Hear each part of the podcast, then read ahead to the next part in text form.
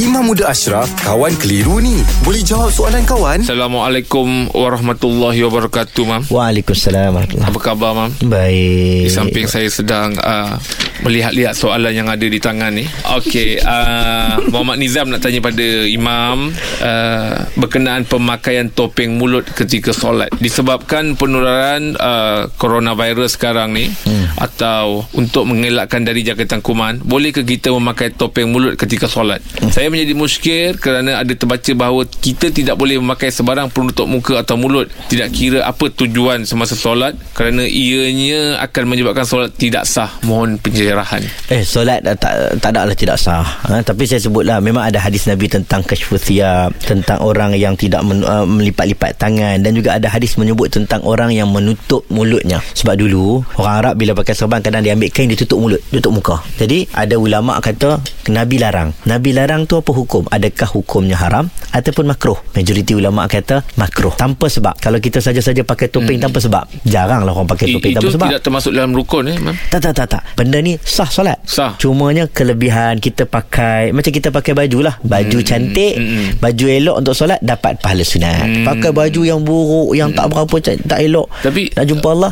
benda tu makruh. Tak Mam. Saya tanya hmm. sikit, Mam. Uh, kadang-kadang bila kita sujud, dahi kita tu tak kena uh, hmm. apa ni tempat kita sujud. Uh, kan, uh, kalau contoh kita pakai songkok, adakah katanya uh, apa?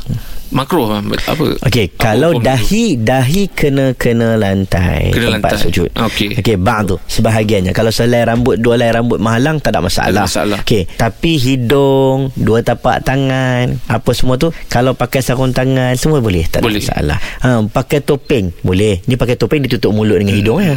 Dia tak tutup dahi. Ha, jadi boleh. Cuma Jadi ulama hukum kata kalau makruh. dahi tu tak kena tempat sujud? Kalau ikut tak sah Kalau tertutup semua dahi Hmm. Tak sah Dia kalau kena sedikit Sah, Sah. Ha, Sebahagian daripada dahi ha, Ada orang salah faham Dia kata selai dua helai rambut Nanti tak sah Dah tak selai dua helai rambut Masih lagi Masih sah. sah. Yang tak bolehnya Dia tutup semua Muka dia Mm-mm. Dahi tak kena dekat tempat sujud Itu tak boleh ha, Sejadah tu betul lah Boleh lah Mm-mm. Kepiah yang bersama dengan dia tu Tak boleh lah Baik, Mam. Ha, okay. Tapi tentang yang tadi tu Makruh hukum dia Tanpa sebab Kalau ada sebab Contohnya macam coronavirus Tempat yang dia semayang tu kritikal Contohnya ada orang yang pakai Kerana terlalu banyak debu Tempat padang pasir Mm-mm. Dia tutup Ulama kata harus Baik, Mam. Terima kasih banyak, Mam. Alhamdulillah. Selesai satu kekeliruan. Anda pun mesti ada soalan kan? Hantarkan sebarang persoalan dan kekeliruan anda ke Sina.my sekarang. Kawan Tanya Ustaz Jawab dibawakan oleh Telekong Siti Khadijah. Tempah telekong signature Lily dari 18 Mac hingga 18 Mei. Dapatkan beg bersama kotak eksklusif SK serta peluang memenangi kereta. Tempah di sitikadijah.com sekarang. Siti Khadijah, lambang cinta abadi.